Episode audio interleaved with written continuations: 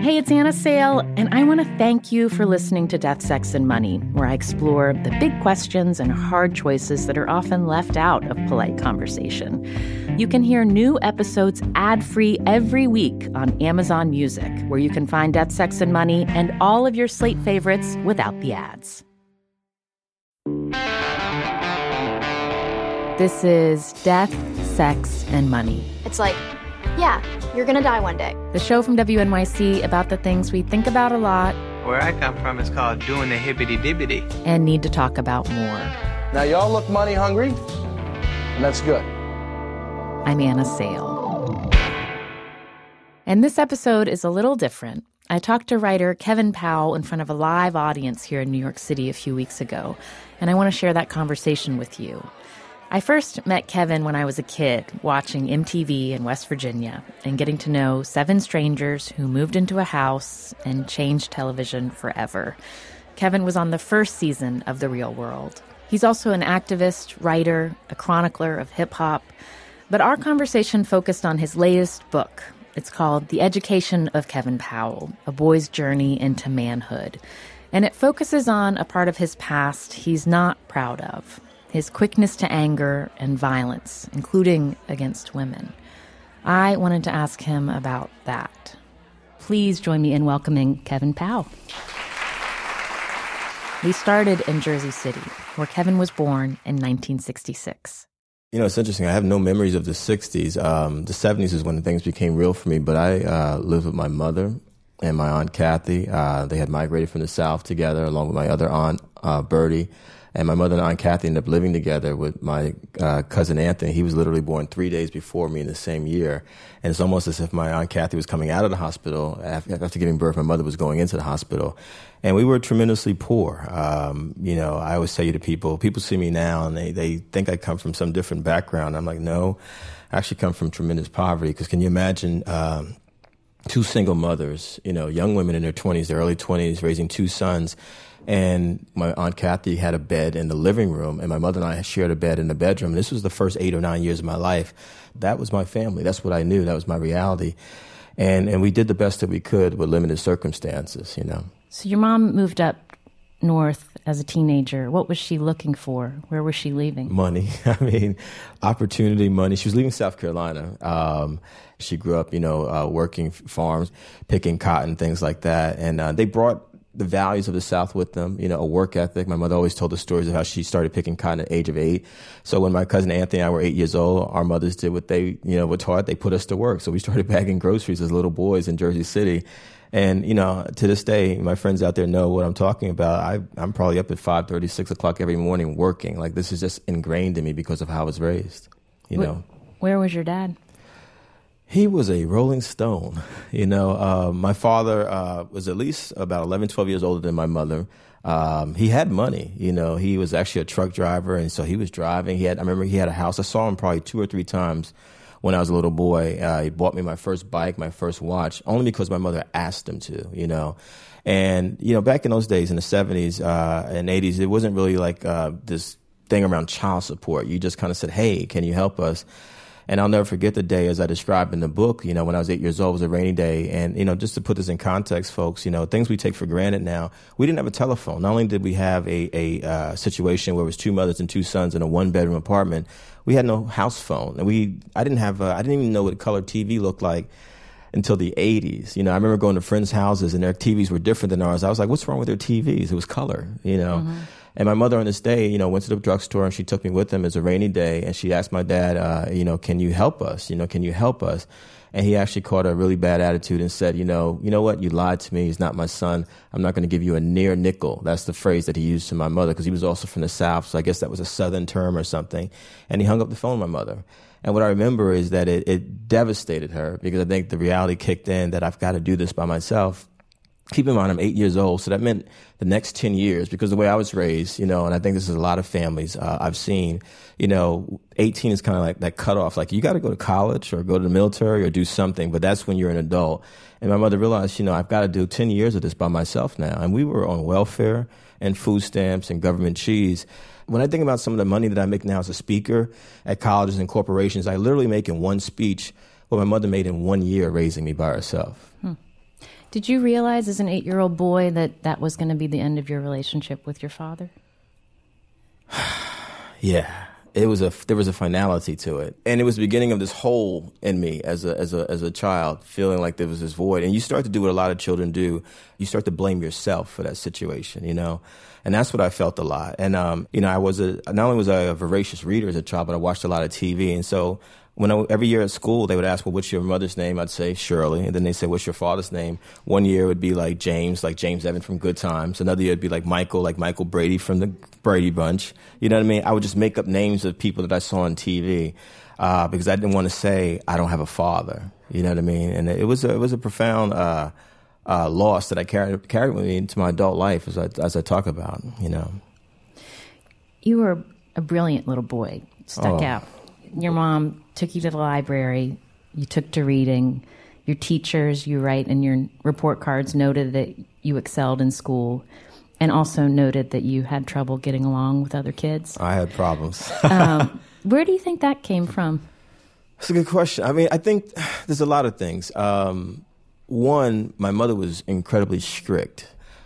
Let me put it this way my mother did the best that she could with what she had. And so you know, you think about it, she's a poor black woman from the South. She's in the North, which is technically a foreign country for. It's like an immigrant coming from, you know, a foreign country, and you're trying to adapt culturally to this space.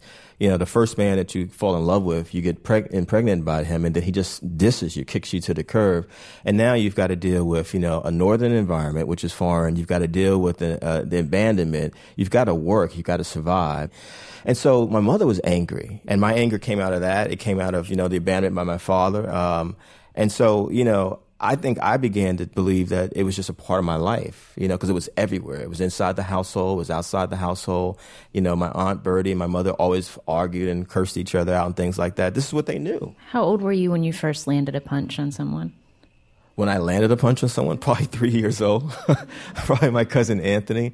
Part of it is crazy to say this to some people, but part of it is it's drama, it's theater, it's entertaining, but at the same time, you realize that should not be normal, you know, that we are just violent people and this is the way we deal with things, you know. But growing up, that's all I knew. So you you get into Rutgers. Yeah. After graduating high school. Yeah. You and your cousin were the first in your family to finish high school. Yes, mean, right out, to literally go right from uh, go through uh, grade school to high school because my aunt Bertie went back and got a GED at some point. Yeah, yeah. So two high school graduates out of your house, house household, you get a scholarship to Rutgers. Yeah. It's a huge accomplishment for you and your mom. It was free. That was great. Yeah. so let's talk about what happened at Rutgers and and in particular back on the theme of violence yeah. and, and, and you didn't graduate from Rutgers. No, I got kicked out of school. And there were a series of incidents. Mm-hmm. I'm just going to name them, and you can describe them in mm-hmm. detail.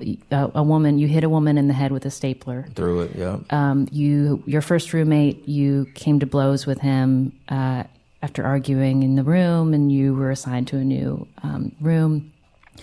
And then the final incident was you pulling a knife. Got in an argument with a woman and pulled a knife on mm-hmm. her. When you think back on those moments, what do you remember happening in your body when you chose to do those things? Well, let me say like this. Um, what people need to understand just because someone is now in a college environment, you know, or in a corporate environment, or any environment, you know, that's supposed to be a positive space, doesn't mean that they have healed at all from where they came from. Do you know what I'm saying? You know, uh, the thing that people need to understand is that you are carrying around literally all the pain and trauma that you had experienced in the first 18, 19 years of your life in my case, you know, what I experienced, you know, and it was deep. It was deeply ingrained. There had been no therapy. There had been no yoga. There had been no meditation. There had been nothing. It was like, okay, you work hard, you know, you've had these incidents growing up, you know, and things that you also we, we talk about is the violence inside the household, the violence I experienced outside the household. I was brutalized by the police when I was 15 years old, which I describe in detail, a white police officer in Jersey City. All that had been a part of my reality. And to me, you know, when I got to that space, you know, you're going to act out you know what I mean? You're going to act out because there was no healing going on at all. There was no concept of self love at all. You know, those things were actually foreign to my vocabulary at that time. And, you know, what do you do when you get upset? At least when I was growing up, you angry, you lash out, you know. and it's inevitable that there's going to be a series of explosions because it's like we're walking time bombs. You know what I'm saying? Um, it's me. I don't deny who I am or who my what my past was, and the reason why I put all that in the book is like you have to be honest about this stuff and take people through the process of it. You know. Yeah. So I, I just if you can take me back to that moment when you, you were arguing with the woman, and you chose to pull the knife, like what was going on? We were arguing, and um, it's ironic. We were in the same organization, the Black Student. It was called the African Student Congress. But actually, you know, in my mind, because this is my, if I can use the term, my my hood mind, which is I'm not going to use the knife. I'm just like, yo, back off, homie. You know what I mean? I didn't even think anything of it because the world that I came from, that's how we rolled. And so for me, the context of it, we had just brought Louis Farrakhan to our school. I was getting death threats as the leader of the Black Student, the African Student Congress organization, and that was why I was carrying carrying a knife. You know what I mean? And you felt threatened. I felt threatened because we were getting literally death threats, you know, from fellow students anonymously. You know, oh, why would you bring this person to the school? Well, the reason why we brought people to the him to the school is because folks told us that we couldn't bring him to the school, and us as student of color, like we're not going to let anyone tell us who we can and cannot bring to the school because we know we pay as much tuition or we have as much rights to student organizations as anyone else, and then you couple that with the fact that you have students of color who literally are going to a majority white school for four years, and we can't just be normal students. We actually have to also be advocates against racism, you know, or if in a situation of women of color, advocates against racism and sexism. So it was almost inevitable that I was going to get, I was going to explode in some way, you know what I mean, because of what I was feeling. That doesn't excuse it. But at 18, 19, 21, 22 years of age, you're not thinking about that, you know? So you were you were already activated. You were an activist. You Racially. Were, so did was there not a flash of I see that I'm trying to dominate this woman? No, not at that age. Most men are ignorant. Let's be honest about it. Most men are ignorant. You know, um, all I thought about was race. That was my transformations I talk about in the book, where I became aware of who I was as an African person, an African American person, and that had a profound effect on me. And as I say in the book, I remember how women, student leaders would say, well, hey, what about how you relate to us, to all of us? You know what I mean? But it was just not a part of our reality. And I just didn't think about it. It wasn't until later I was like, oh my God, you know, and I even say, you know, I would even say some of the male speakers, most of the male speakers we brought, none of them ever brought the issue up. Do you remember telling your mom that you were kicked out of Rutgers and why? Yeah. And, you know, my mother said a couple things to me. You know, you need to keep your hands to yourself. Which She's is right. which is yeah, and also ironic given uh, what I experienced at mm-hmm. her, her, hands. mm-hmm. um, but then my mother also said something very profound. She said, "You went further in school than I ever did. Just go work." And that's what I did. I just went and worked, and I never went back. You know. Do you think your mom was ever f- afraid of you after you'd become a man? Yeah, she actually changed the locks and kicked me out of the house. You know, um, and it wasn't so much. I don't think it was a physical afraid. My mother is a hardcore person. She does not play. You know what I mean? What my mother, she wasn't afraid of me, but what she was afraid of was me becoming dependent on her for the rest of my life mm. the way a lot of males never learn how to take care of themselves. You know, so that's different. That not you, physically afraid of you, afraid nah, of she having she to was like, you know what? I did everything I could. What else do you want me to do? You've got to figure this out for yourself. And at the time, I was angry at 22, 23. I was like, how can my mother turn her back on me?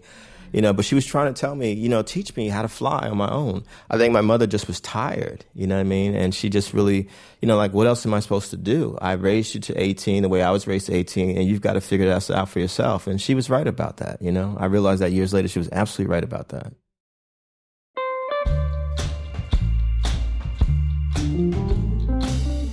Before we go back to my conversation with Kevin Powell, I want to remind you to add your short story idea to our crowdsource list. We're collecting ideas for an upcoming collaboration with the public radio show Selected Shorts. We're looking for your favorite short stories about death, sex, or money that are 20 pages or less.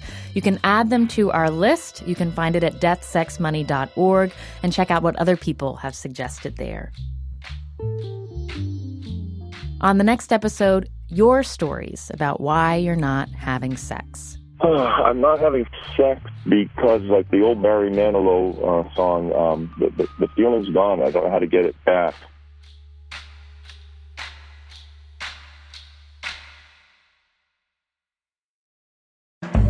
This episode is brought to you by Fail Better, David Duchovny's new podcast with Lemonada Media.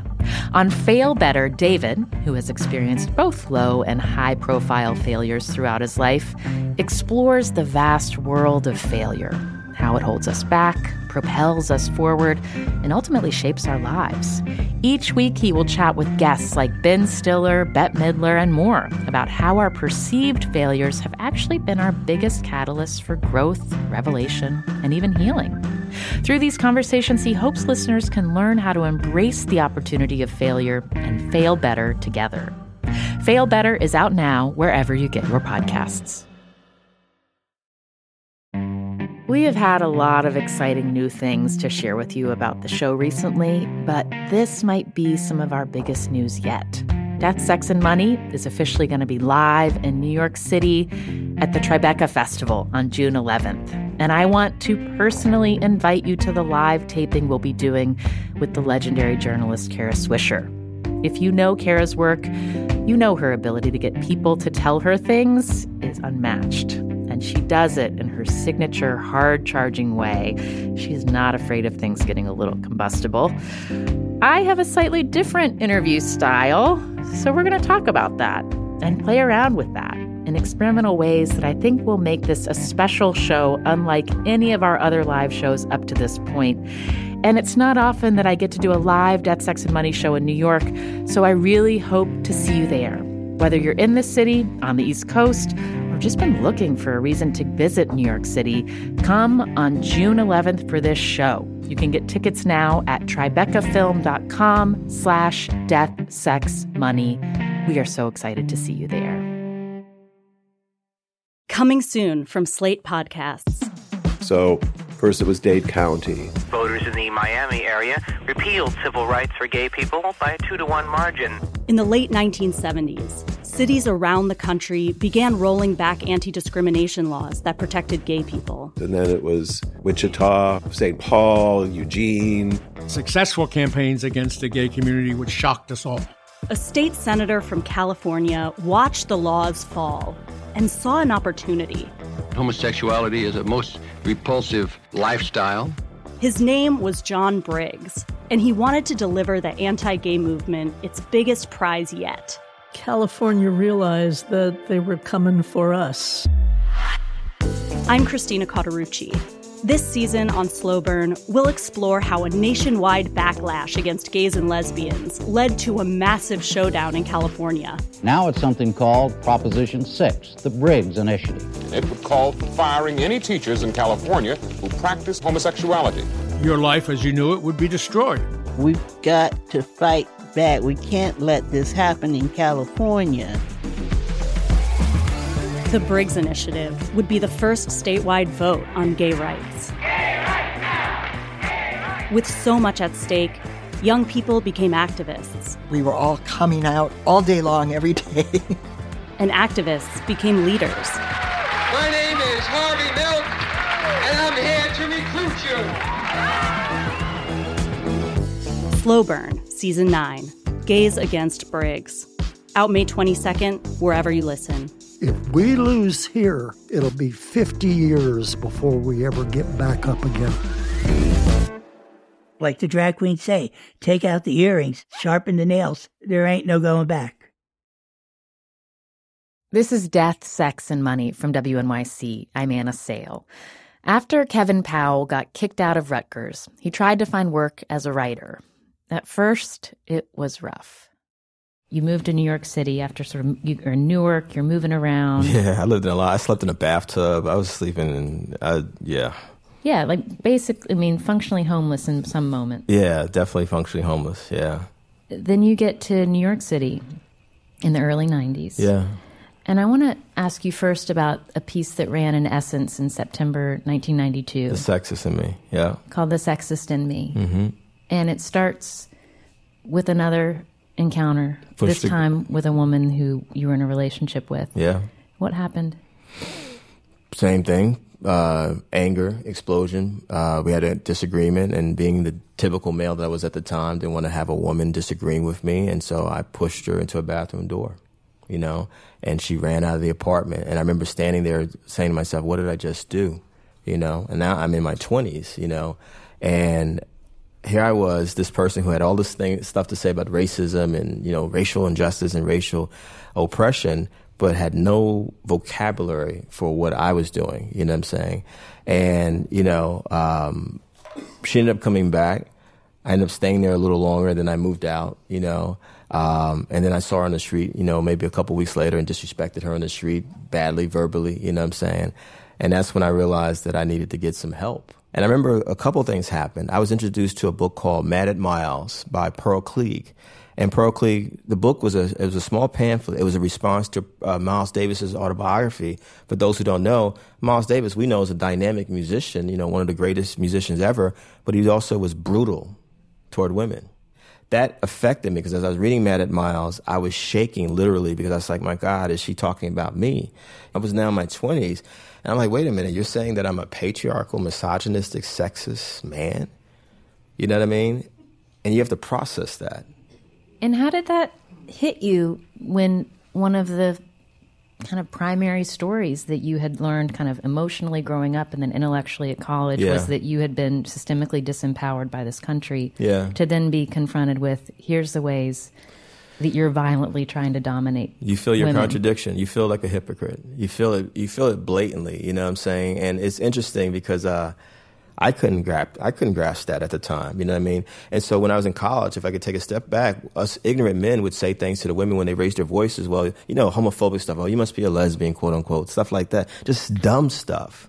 Just really dumb, ignorant, backwards, caveman like stuff we would say. Anything to justify our power and our privilege, you know.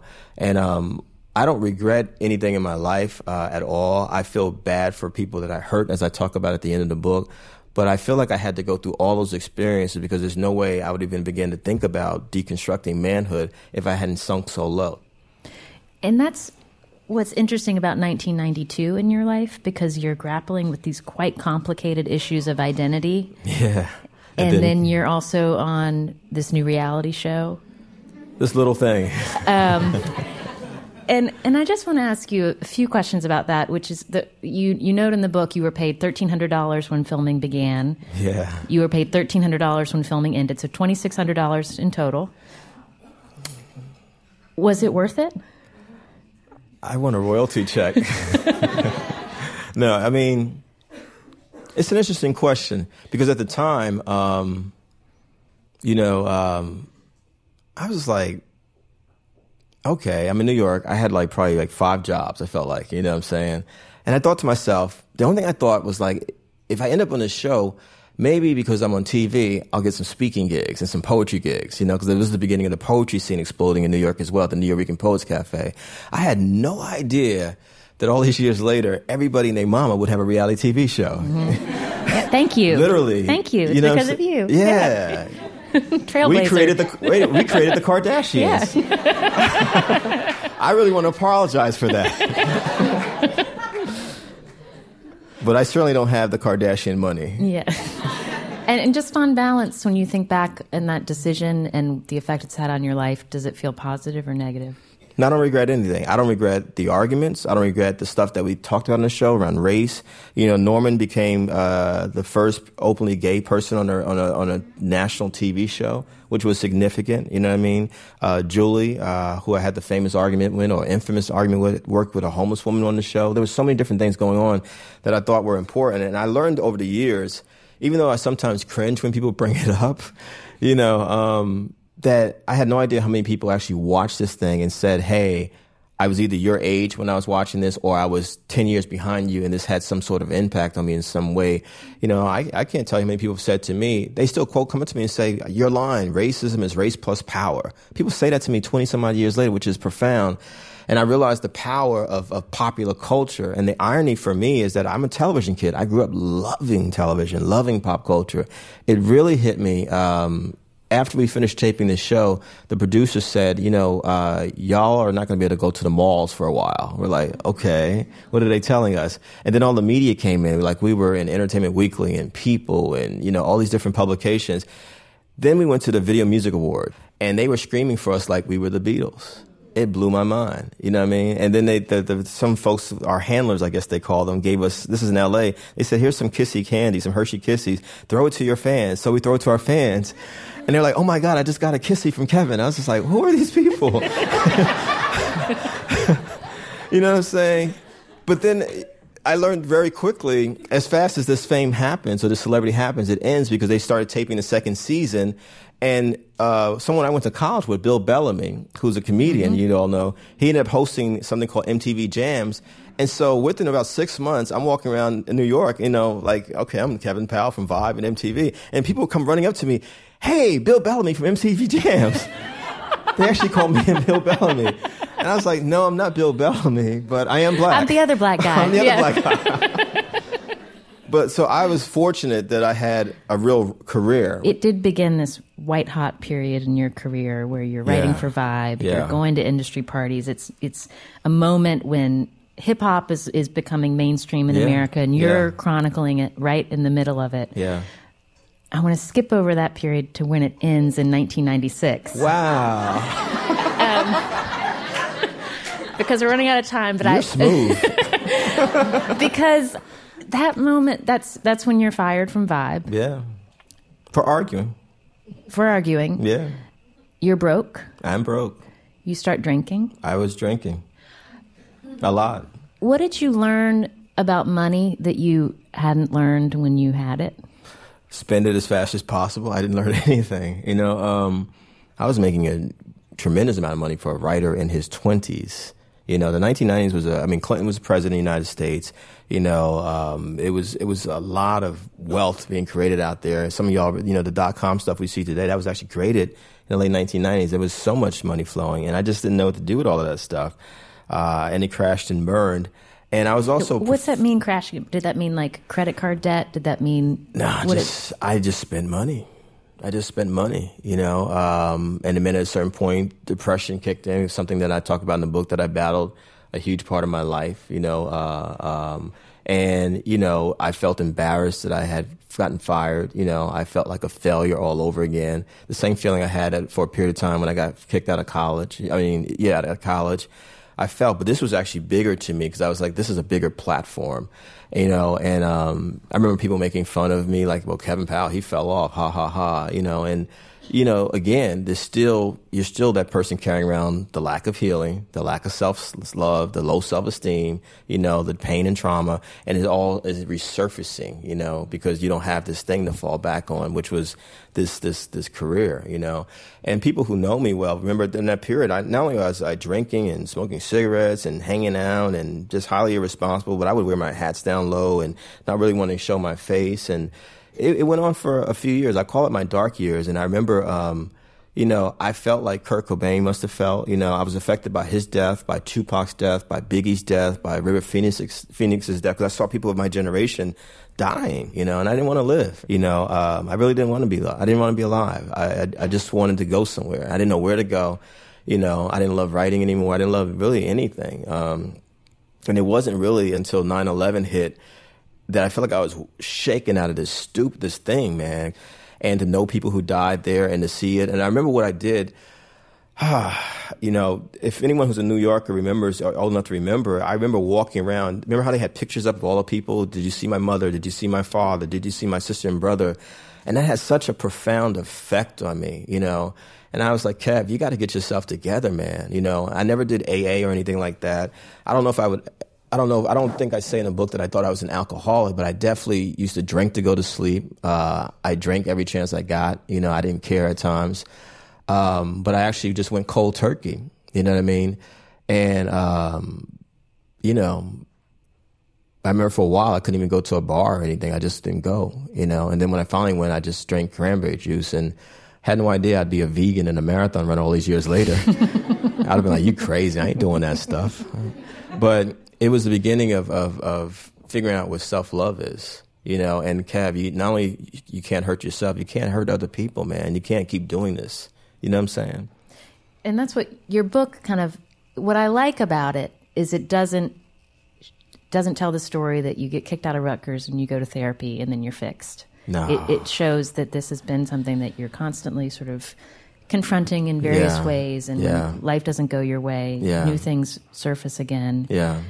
Um, when you feel yourself getting angry, I, in in like what what have you what has changed in behavior and what happens now that didn't happen in 1991? I don't fight anymore. I, I'm too old to fight. You know, I do yoga. I just I can't do that. Do I get angry? Yeah. There's nothing wrong with being angry. There's a difference between proactive anger and reactionary anger. And I learned, okay, proactive anger means I'm going to write this stuff out. You know, I'm going to speak it out. That's the way I look. That's how I deal with it now. The reactionary anger is when you not only uh, uh, lash out and you try to hurt people. I'm very conscious, and even when it seems like I'm not listening, I really am listening. You know, I, I've learned to be a better listener, and I really am serious about healing, man, and, and self love, and and you know. Um, I think about something that Maya Angelou said. You know, people may not remember what you said to them, but they remember how you made them feel. And I think about that a lot now in a way I didn't before. Maybe it's because I'm in my 40s. Maybe it's because of all the stuff I describe in the book that I've survived, you know. And maybe it's just basic common sense, you know. Um, I take the best parts of my mother and my family. I love them forever. They're my family. My mother's had my back in a way no one has ever had my back in my life. You know, but there's certain things I've had to evolve past. And I also say that I've had to evolve past those other Kevins.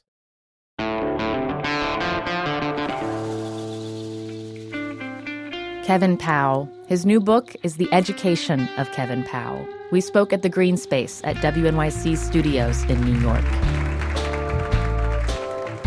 Death, Sex, and Money is a listener supported production of WNYC. The team includes Katie Bishop, Emily Botein, James Ramsey, Destry Sibley, and Andrew Dunn.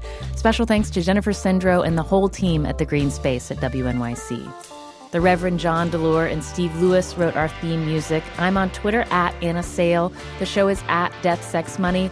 And don't forget to sign up for our weekly newsletter. You can do it by texting us. Just text the word newsletter to 69866, and we'll text you back to get you signed up right then and there.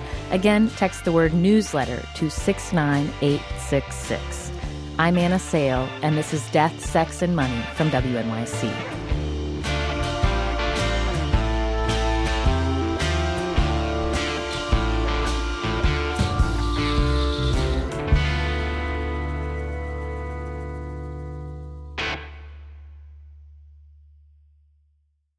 Coming soon from Slate Podcasts.